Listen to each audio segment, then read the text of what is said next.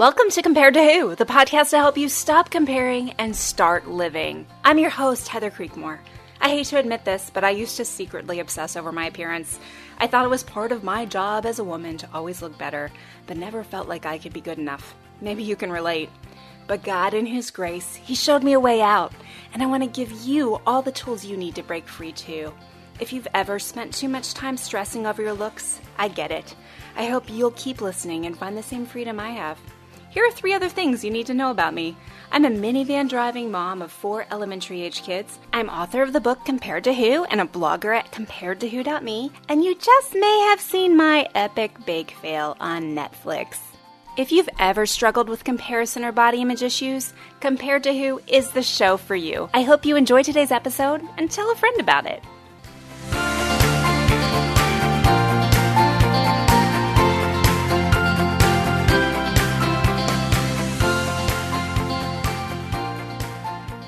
Hey there, it's Heather Creekmore, and I'm glad you're listening to the Compared to Who podcast, because today we're going to complete a two-part series on busyness. Well, it's the holiday season, and so there's no better time, probably, for you, as for me, to talk about why we're so busy. And in the last episode, the first part of this two-part series, we talked about what it is that God expects of us in busyness. And we looked at a scripture in Deuteronomy where God separates, or He actually distinguishes, a free man from a slave by one's ability to rest. So if you haven't listened to that episode, I highly encourage you to go listen to that episode first, because it'll kind of make everything we're going to talk about today make a little bit more sense. But essentially, if rest is what distinguishes us from slavery to free man, then the question is, why don't we rest? Why are we so busy? And why do we let the holiday season especially consume us with busyness, when really what God wants from us, I think, during this season is for us to be filled with peace, right? Peace on earth and worship. So I wanted to start with some fun. Okay, fun's probably not the right word. I'm going to use the word convicting statistics, okay? Because here's the truth. The truth is we all have the same twenty-four hours in a day, right? But we seem to feel like, I don't know, maybe you feel this way, I totally feel this way, that there's just not enough hours, right? But the truth is, the data shows that we don't always use our time well. Now, I'm sure this isn't you or me, but other people out there that say they're busy, they are wasting time. So listen to this. This is really startling. The data shows that we actually have five point one hours of leisure time per day. Now, if you're a mom of kids under age six, then you only get four point six hours. And if you're single, then you get seven hours. But on average, we have forty hours of leisure time per week. Friends, that's like a full-time job, right? We have forty hours of leisure time. Like, I don't know where they get this from. I don't feel like I have forty hours of leisure time. But then I read the next statistic. Oh, this one hurts a little bit. So in that time, here's what we do. On average, we spend five hours a day on television and two hours on social media. And this stat that I found was a couple years old, so I'm afraid that social media statistic has actually gone up a little bit. We're spending more than two hours a day on social media. So get this. If you decided to give up T V, over the course of your life, you would get back seven years and eight months. Isn't that crazy? If you decided to give up social media,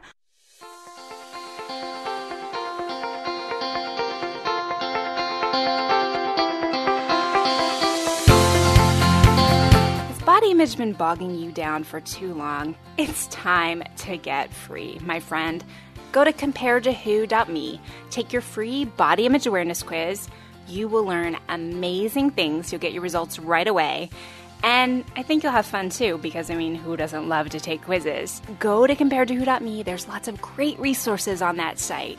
Articles about body image and comparison and how you can find freedom through the gospel of Jesus Christ. Check it out today, right after this episode, of course.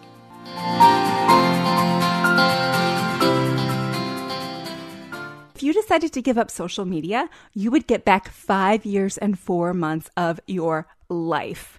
That's a lot, friends. I mean, can you imagine what kind of productive, awesome things you could do with that much time? Or let me make it even more real. Can you imagine what your relationship with your spouse or your children or your friends or, hey, Jesus would be like if you even put like a fourth of that time back into other people or into your relationship with God? Oh, friends, that's convicting, isn't it? You see, the truth is we are all so busy, but we don't always honor God with our time. And the problem isn't necessarily that we take time for leisure. I don't think that's bad at all, okay? I love television, and I love spending some time on social media every now and then, okay? But when it gets out of proportion, when it becomes a priority, when we don't have our other priorities straight, when it's no longer a leisure activity, but like an all-day Saturday activity, that's when things get a little out of whack. And you know, we know that it's not good for us, don't we? Because how many of you have ever decided you were too tired to do anything else? And so you would just sit and watch Netflix all day long. And you know, the big dilemma that we all face, it's like, watch next episode. Oh, I should really go do something else. Ah, I'll just watch one more episode. I, my husband and I, we were addicted to a show for a while, and it was always like, oh, just one more. We have to watch just one more, right? I mean, we all face that dilemma, but what happens after you spend four, five, six hours watching your show? You don't feel rested. You don't feel rejuvenated. You just feel more tired, and you don't have any chance to recover from the busyness you feel, from the pressure you feel. Okay, so let's go to busyness, though. Let's talk about busyness. And what I promised you in this episode is we were going to look at the heart, right? Now, James tells us that all of our issues ultimately come from our heart, okay? Jesus doesn't tempt us, but we are always tempted by our heart to do evil, to sin, right? And so James one fourteen is a great verse on this. Here's how it reads. It goes, but each person is tempted when he is lured and enticed by his own desire. Then desire, when it is conceived, gives birth to sin. And sin, when it is fully grown, brings forth death. Oh, that's a real upper of a verse, isn't it? Well, it's actually, that was James one fourteen to sixteen. But the truth that's being conveyed here is that our heart isn't always leading us into good places. I hate those little girls' t-shirts that say follow your heart, or those little signs that say follow your heart, because our heart most of the time tempts us to go places that we shouldn't go. And one place that we shouldn't go is skipping Sabbath rest. Now, it might not sound like a big deal, right? It, I mean, it's not like adultery or, uh, you know, lying, right? There's a lot of worse sins in the economy of sins, if you want to think about it like that. But that's not how God thinks about it, is it? Like, God commanded, it's one of the Ten Commandments. God commanded us to take a rest. And yet, we're so busy that a lot of times we just ignore that command. And today I want to just dig into why. Why are we so busy? Now, in the last episode, we talked a little bit about how our busyness is symptomatic of our lack of faith in God, right? Like, in some ways, we feel like we have to do it all ourselves, or it's all on me, or I've got to work really hard to make things happen. And it's kind of that old cliche of work like it all depends on you and pray like it all depends on God. But a lot of times, some of us leave that pray like it all depends on God part out, and we just work, work, work, thinking we can make it happen. But there's some other things I think that go into why we are busy and what we're busy with. And those are what I'm going to call for this episode. I'm going to call them heart conditions. And I have four of them, and we're going to get into them right after this break. Okay, so heart condition number one is one that may hit home with you. It certainly hits home with me. I lived this way for so many years. So put on your seatbelt if you're a perfectionist, because this one's gonna hit you, okay? But I'm gonna be nice about it. I pray I will. That's my heart, at least. But the first heart condition I'm going to classify as the perfection mentality. And in this case, we are busy because we feel the need to get everything right.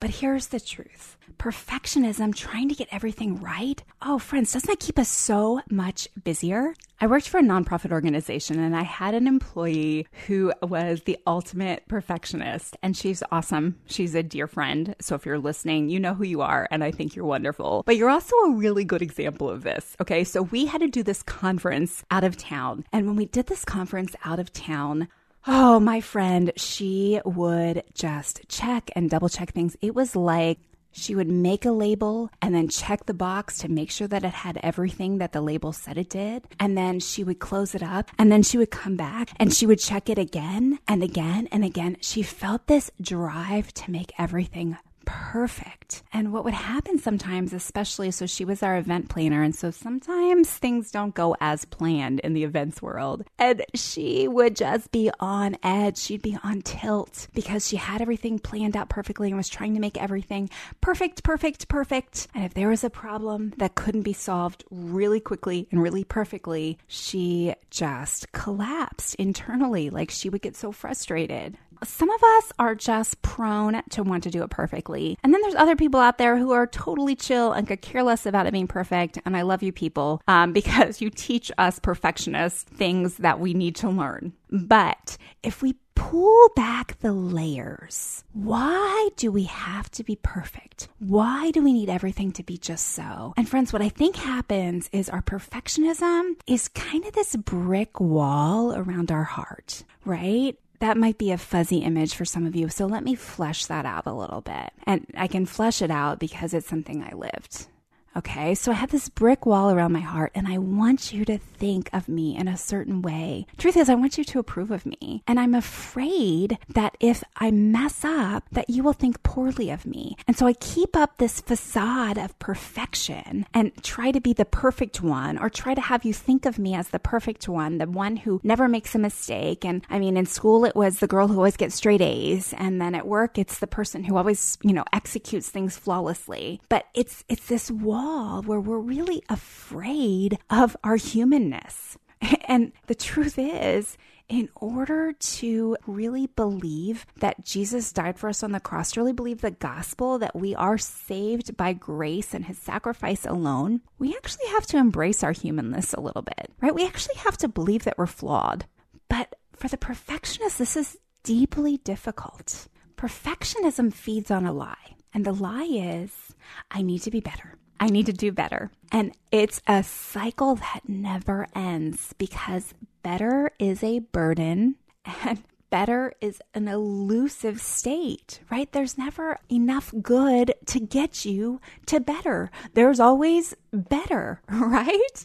So here's what I want you to remember. First of all, Paul tells it best. In the Bible, Paul talks about grace and how his grace, God's grace, that is, is sufficient for us. And here's the verse. My grace is sufficient for you, for my power is made perfect in weakness. Therefore, I will boast all the more gladly of my weaknesses, so that the power of Christ may rest upon me. And that's in Second Corinthians twelve nine, if you want to look it up later. But friends, his power is made perfect in my weakness, not in my perfection.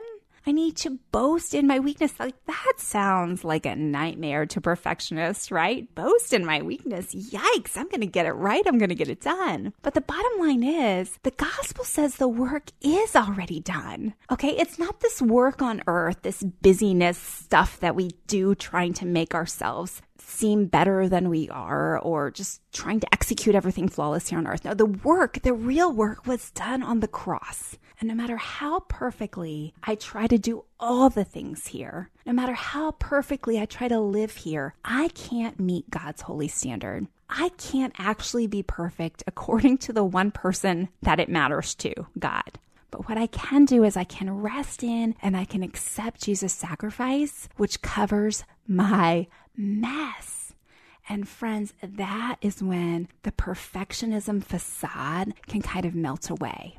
The heart of the perfectionist stays busy trying to get everything right. And I think what God wants us to remember is that we're not to work for our own glory. Right? We're not to work for those kudos, those accolades, those, wow, she did it again. She is awesome. Oh, she's so perfect. No, we're supposed to work for God's glory. And in that, we're free to give ourselves grace and give others grace when we accept God's grace. So let me challenge you with something. It's the holiday season and you might be having people over. And I don't know if this happens at your house, but it used to happen at my house a lot, and it certainly happened in my house growing up. We would be having a Christmas party. My mom liked to entertain. I loved to entertain. But I learned from my mom that the way you prepare for entertaining is a lot of stress and fret and making sure that everything is perfect. So my mom used to go through our house and like call certain rooms off limits, and she had to turn the sofa cushion over because there's a bad side of the sofa cushion and a good side of the sofa cushion. And I mean, if she had food on a plate, you didn't dare touch it or your hand would be chopped off. I'm exaggerating a little, of course. She was the clean up, companies coming, so here's your marching orders and obey them kind of entertainment prepper. And then I turned into the same person, turned into my mother. When we were having people over, I would be the exact same way. And friends, there was so much stress around entertaining. I love to entertain. I love to have people over, but it was so stressful. Not necessarily on me, although it was, I just didn't recognize it because I thought that was kind of the Martha way to operate, and the Mary and Martha story that we talked about in the last episode. Like, I'm a Martha, right? So it's like, okay, Martha gets it done, and this is just how you get it done. You like bark orders at everyone and you make it done as well as you can. But what I realized over the last few years, since God's kind of worked on me in this area, is that that's not the best way to entertain. Okay, some of you are like, no duh.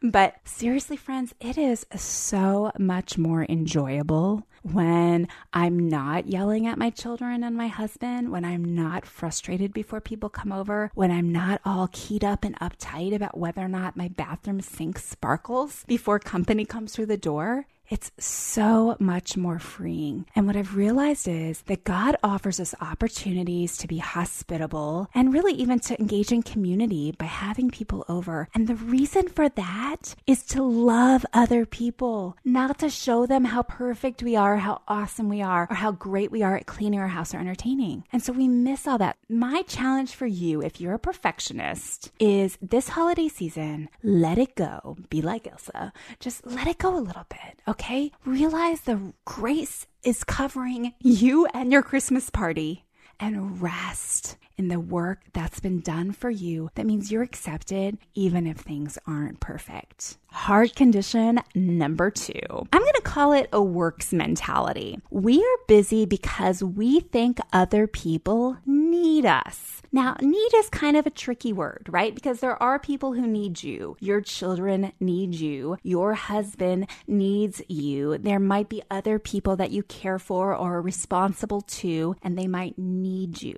But here's what happens for those of us who are doers. Doers respond to problems by doing, period. End of story. Honestly, if someone says pray and you think, yeah, that'd be good, but what can I do? Like, you are a doer, okay? And what happens is we get in this works mentality where we can work our way out of anything. And that includes sometimes helping other people. We want to help other people as a way for us to work towards some end, or we want to help them work out of their problem. But we stay busy because we have this false sense of accountability or responsibility to other people. Some people have called it a savior mentality. I don't know if you're familiar with that concept or not, but in the savior mentality, you're always coming to someone's rescue. When someone says they need you, when someone asks you to do something, you are always there. And part of this, friend, is kind of a lack of boundaries. If you've never read the Boundaries books by Henry Cloud and John Townsend, I highly recommend them, because those of us who are busy because we're serving everyone else in this unhealthy way need to learn some boundaries. And it might have happened in your family. A lot of family dynamics kind of create this from us in adulthood, that maybe you were that person in your family that when things fell apart, you were always there to fix them. Or you're the one that everyone knew they could always count on, right? She'll come through for us. She'll take care of it. She'll do this. She'll do that. If that's you, friend, and if that's what's keeping you busy, I would just encourage you today to dig into the root of some of all of that. Because part of it is this false sense of, and I hate to say this, but it's a false sense of pride. Because at some level, we truly convince ourselves that people need us and without us, things fall apart. And I know that might seem true. Like, friend, I have totally thought this, okay? So this is not me saying or expressing anything that I haven't actually experienced. But I know for me that I have stayed busy before because I had an overinflated view of myself and my ability to make change happen and my ability to kind of control my little world. Ouch. In fact, in the last episode, I shared about quitting my job. And this is so embarrassing to share. But when I finally quit my job, I was a little bit convinced that the organization might go under. Okay, do you hear arrogance in that? There is, and I'm sorry for that. I was one of the most senior people there. I had been there a while. I knew the institutional history. I knew how we did things, why we did things, what we tried, what worked. I knew how to run all the systems. I knew who the players were. I knew pretty much everything there was to know about the job. And so the thought that they could just hire someone off the street to replace me, like, that wasn't going to work. They needed me. They really did. But ultimately, they actually didn't. Someone else came in and someone else got trained. And I had to remember that even though they did value me as an employee, and I might have left big shoes to fill, that wasn't a job for which I was uniquely qualified. And in fact, there was a job for which I was uniquely qualified that I was giving up that job to do. And that job was being my kid's mom. Every other role I'm in, I'm kind of replaceable. Here's the truth. Some of us wrestle busyness because we just haven't been able to grasp God's sovereignty, that God is actually the one in control. And we respond to every call for help without asking God which opportunities he's called us to. Because there are people out there that God wants you to help. There are people out there that God wants you to serve. But if you respond to every call, and if you have the savior or works mentality, you're gonna stay crazy busy and maybe still miss out on what God actually has for you. And then the truth is, there's opportunities that God gives us that he's called us to. He gives us grace to do those. The other opportunities, I don't think he's with us in the same way. I don't think we have the same grace to do those things that we're doing for selfish reasons. Now, selfish reasons, that sounds a little conflicting, right? Like, I'm going to go help someone. That's not selfish. But I think with the works mentality, the savior mentality, the problem is it is kind of selfish. We're doing it not necessarily to serve the other person, but we're doing it because it makes us feel Feel good, right? It makes us feel needed and wanted, and it fulfills some greater need in us that maybe we haven't dug into yet. Maybe we don't know why that need's there, but it's still there and it still drives us, and we need to dig into the heart condition driving that need. Here's a good example of that. I am not a good kid watcher, okay? I have a category. It's called O P K, Other People's Kids, and it's difficult for me. And there are times when I have agreed to take care of O P K, other people's kids, and I have struggled. It has been hard, super hard, draining, and the worst thing you can imagine happens. I watched the kids and they had some secret, you know, dormant sickness. And then suddenly my whole family has this sickness for like three weeks just because we watched their kid for two hours. And oh, friends, it's bad. But the reason I agreed to it, this is embarrassing, but I think I'm going to be a hero. I'm going to help them out. I'm the only one who can help them. So I do it. I say yes, and then I regret it. I don't sleep well the night before because I'm so anxious about it. It's just not good. But then there have been times when I knew that God asked me to help someone in that way, to help them by watching their kids. And I've done it. And the baby is so good that the mom can't believe that I was watching her child. And God is just with me in those situations. He gives me grace to do what he's asked me to do. But he doesn't give me grace for the times when I just want to be the hero. So this holiday season, and really beyond the holidays, I want you to stop and ask yourself before every yes, why are you doing this? Are you helping because God's asked you to help in this situation? Or do you kind of believe that you're the only one who can do it? Or do you believe that without you, things will fall apart? Or do you believe that you're needed in a way that's not really healthy or really accurate? If this is you, friend, dig into this because this heart condition can totally be cured, as they all can. Find out why you're working so hard, why you think you need to save everyone, or at least be the helper for the world, right? And part of it might be personality, but friend, dig in and find freedom in grace. God doesn't need you to save everyone. He already sent Jesus to do that. Okay, heart condition number three. It's coming right up. It's the approval mentality, and we'll dig into it right after this break. Hey there. How much is freedom worth to you? That's kind of an odd question, right? When I was in the midst of my struggle with disordered eating and body image, I would have paid anything I had to be free.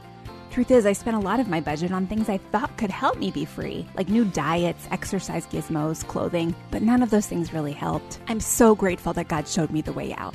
And now I'm passionate about helping others find their way out too. I want them to know that Jesus already paid it all. They don't have to spend another cent to find the freedom they really desire. But truth is, it does cost me something to get this message out, compared to who can't spread the message of Jesus' offer of freedom without the help of women like you. Would you consider making a contribution? Check out Compared to Who's Patreon page at patreon.com slash compared to who. Then prayerfully consider giving one dollar or five dollars a month, whatever you can to help. Any amount you'd be willing to donate would be a huge blessing and will go directly towards covering the operating expenses of this ministry. Thank you for being a part of seeing other women set free from the chains of body image and comparison. May God bless your generosity.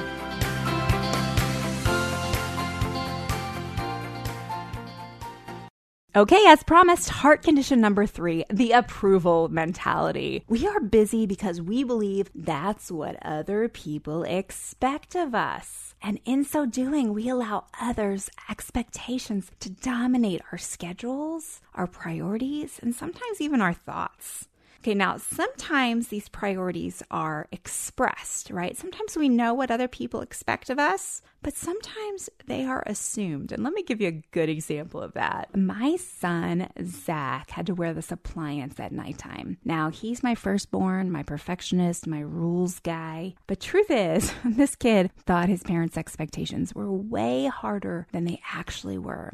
So when he wore this appliance, he couldn't actually breathe through his mouth. He had to breathe through his nose, and that's really what the appliance was for, was to teach him to breathe through his nose. But if you have congestion, if you have a stuffy nose, there's only one place you can breathe, and that's out of your mouth. And so we had all these incentives, and oh, it was a big ordeal. But trying to get him to wear his appliance through the night to learn to breathe through his nose, we had all of these rules and regulations that went along with that.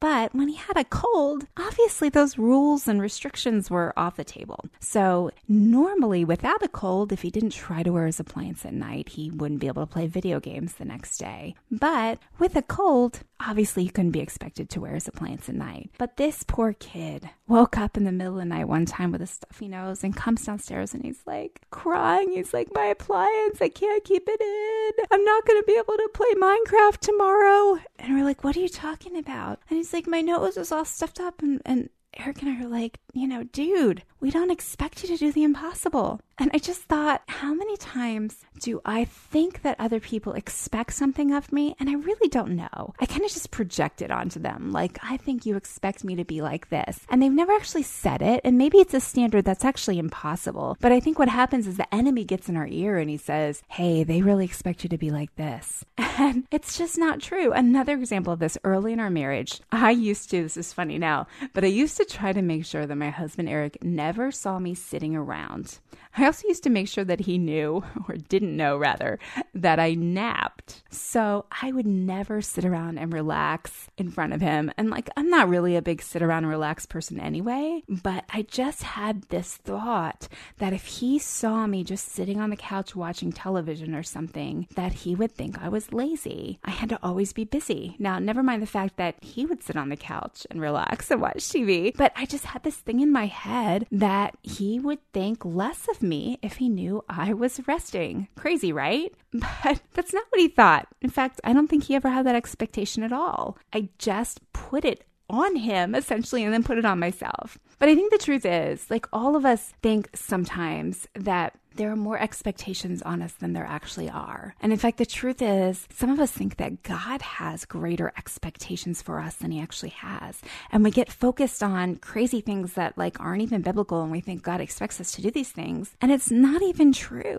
right? He just expects us to, to do what he's asked, to walk humbly with him, to love mercy, right? To, to try and, and live a holy life. None of us are going to be perfect at that, but we don't have to live a life of works to justify ourselves. It's not self-justification, which is, again, kind of the same problem that the perfectionist has, right? We can't justify ourselves. So God just wants us to rest in his grace. And here's the other thing. God's expectations for us are realistic. He gives us the grace, like we talked about in the last heart condition, gives us the grace to do what he's asked us to do. So here's the thing with approval, and I've talked about the approval idol, and I've written about it on my blog, and this is a real big deal, I think, for a lot of us. We have to let go of this approval idol. We have to communicate with other people. If we think that there's something they expect of us and we're not sure about it, we need to communicate about that. And then if you find out that there is something that people expect of you and you can't do it or don't want to do it, then you really need to evaluate what kind of relationship you have with that person. Because there are some expectations that are good and healthy. Like if you work someplace and your boss has expectations of you, and those expectations kind of fall within the norm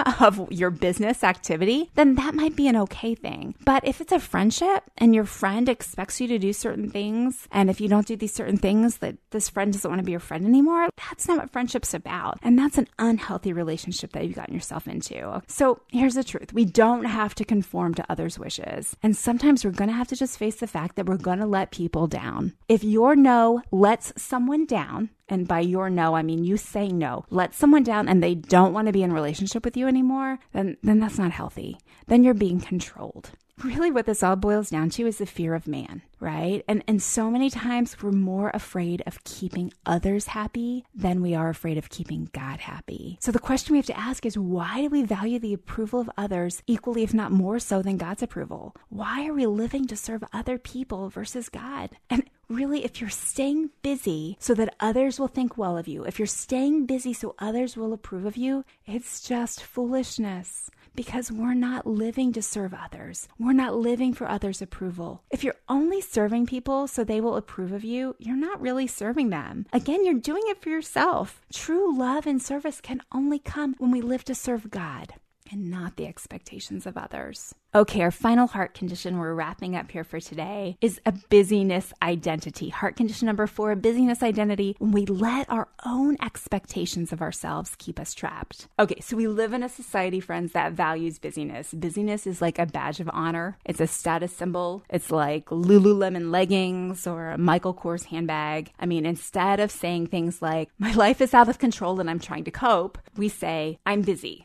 And a lot of times I think what we mean in this, and, and not necessarily mean it on purpose, but the message we convey subtly to other people is, I'm important, or just stay away. I'm too busy. I don't have time for you. Let's just be honest. In some ways, our busyness, our busy identity is really about glory seeking. Now, let me explain that a little bit. You see, Tim Keller says, there are two things we want so desperately. Glory and relationship, but they can only coexist in God. And I think what happens is we want others to think well of us. We want others to be impressed, sometimes subconsciously, but we want them to be impressed so we can be in relationship with them. We want glory and relationship, but a lot of times those two things compete when it comes to our relationship with other people. We can't have both glory and relationship. Those two things can only exist in God. Friends, I fight my heart and how much it wants glory. I fight it. And I venture to say that if you searched your heart for a while, you may find a twinge of that fight too, a desire for glory. But glory can't come from busyness. When our identity is busyness, we're slaves to our schedule. We can't say no. We can't scale back. All of those things are painful because it affects our busy identity. So in two thousand fifteen, I was writing nine to ten blog posts a week. I wrote for my blog. I wrote for a few other blogs. I was trying to find a publisher for my book and doing a lot of guest writing opportunities as well. Because part of writing is platform building, which is a pain. All of a sudden, God asked me to give up all of my extra blogging all at once. And in my head, I was like, no way, God, I have to do these things. Like, publishers want you to do this stuff. I'm never going to get a book published unless I'm building my platform and I'm writing nine to ten blog posts a week. But he told me I needed to quit. And so I did. And then in two thousand sixteen, God asked me to give up the gym. And I've talked about this and written about this before. I thought part of my identity, I didn't really think it, but it had become part of my identity, was being a gym person. And so I had this gym job, and then I had all these blog posts that I wrote, and God stripped that all away through two thousand fifteen and two thousand sixteen. And what happened as a result of that is I went from super busy to, okay, I have some extra time. And I felt a little naked, honestly, without all those things on my schedule. I almost didn't know what to do with myself. I didn't know what to do with free time. And what I realized was that a busyness identity, oh, friends, it's way overrated. We think that that's what's helping us feel good. We think that that's building our spirit up, building our soul up, that we can feel good about ourselves because we have all these things. And the truth is, friends, we only feel good when we can rest in Christ, when our identity is wrapped up in Him. If our identity is wrapped up in our busyness, oh, we're missing the reason for work altogether. And like we talked about last time, we are a slave. God doesn't want us to be slaves. He wants us to be free. And the only time we're free is when we aren't working for our own glory. That's when the striving stops. That's when the pressure comes off. When we're working for the glory of God, we don't have to justify ourselves. We don't have to work super hard to get people to approve of us. We don't have to find our worth and value from what we do or how perfectly we do it. We can just rest in the truth that Jesus took care of it all on the cross, that Jesus settled our value once and for all then. In fact, truth is, our salvation is perhaps the only thing in our life that we don't have to leave undone, half done, or not even started. We can rest because it's complete. Jesus said it's finished. There's nothing left for us to do. Everything has been done, and we can rest and find our identity in Jesus, not in busyness. Well, that's all for today's episode. I hope you've gotten something out of it, and I hope you've been encouraged to find some time to rest this holiday season. Thanks for listening.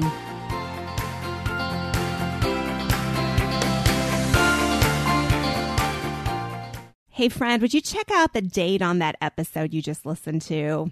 Yeah, it's been a minute. Listening to old podcasts is almost like reading my diary from several years ago. In some cases, it's even a little embarrassing. So instead of listening straight through season by season, can I encourage you to skip ahead? I release brand new episodes every Tuesday and Friday. And if you're not sure where to start, you can go to improve body image dot com, find the Start Here button, and I've got several episodes listed and categorized so you can find the topics that are of most interest to you. Your time is valuable, so skip straight to the good stuff. I'm glad you're here. Thanks for letting me be a part of your body image and food freedom journey. What do you do when the world around you is falling apart? It's amazing to me how many people are breathing air. They're going about their business and doing the things you're supposed to do. But if you really ask them, they know that on the inside, they are spiritually and emotionally and relationally dead. If we're not careful, all of us can experience that death. When what we need to do, even as the world around us is falling apart, we need to learn how to march when it would be easier to stay where we are and die. Join me each week on the March or Die Show as we discuss that and so much more.